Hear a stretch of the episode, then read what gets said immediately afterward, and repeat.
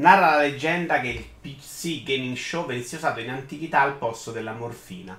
Noi scherziamo, ma Half-Life 3, quando arriverà, per questa conferenza dovrà passare. Il primo gioco è Satisfactory, un gioco di costruire che potrebbe uccidere una console a 3 metri di distanza. Poi si passa al gioco di Uber in salsa cyberpunk, Neocab. Il Battle Royale successivo, Mavericks, è sviluppato da un ragazzo concepito durante una partita a PUBG. Si vede una mod di Skyrim, Forgotten City, che è diventato un gioco standalone.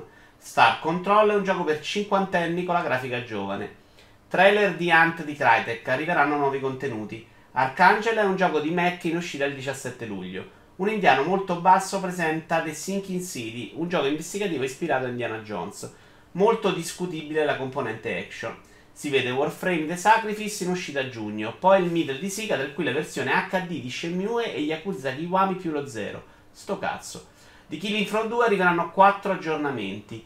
Rod Redemption, forse l'hanno sistemato, non lo so. Man Eater sembra un gioco di squali con il quale potrei mangiare la gente. Direi che questo E3 ha dato tutto quello che si poteva. Bravely Network è un gioco di combattimenti a squadra a turni con le pose pazze. Morningstar è un gioco con l'erba, giuro che non ho neanche capito che genere sia. Overwheel ha uno stile tutto suo, brutto a mio avviso, ma questi roguelike Metroidvania brutti piacciono un sacco su PC.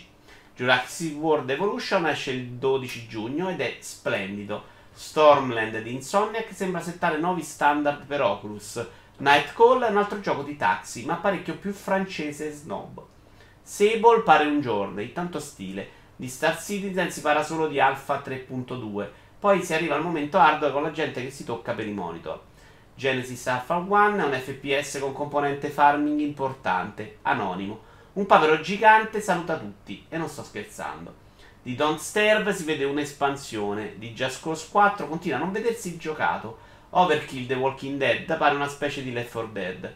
La terza stagione di The Walking Dead di Telltale invece sembra parecchio migliorato rispetto ai precedenti.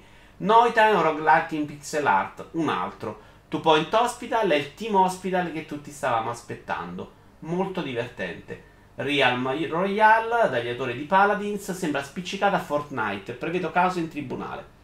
Oblast ha uno stile assurdo ed è strano forte. Cosa si faccia? Non lo so. Anno 1800 di Ubisoft piace agli amanti del genere. Rapture Rejects, gioco della fiera anche se un Battle Royale. Hitman 2 arriverà il 13 novembre adorabile. Lunghissima ma con ritmo questa volta, non per tutti ma adatta sicuramente al suo pubblico.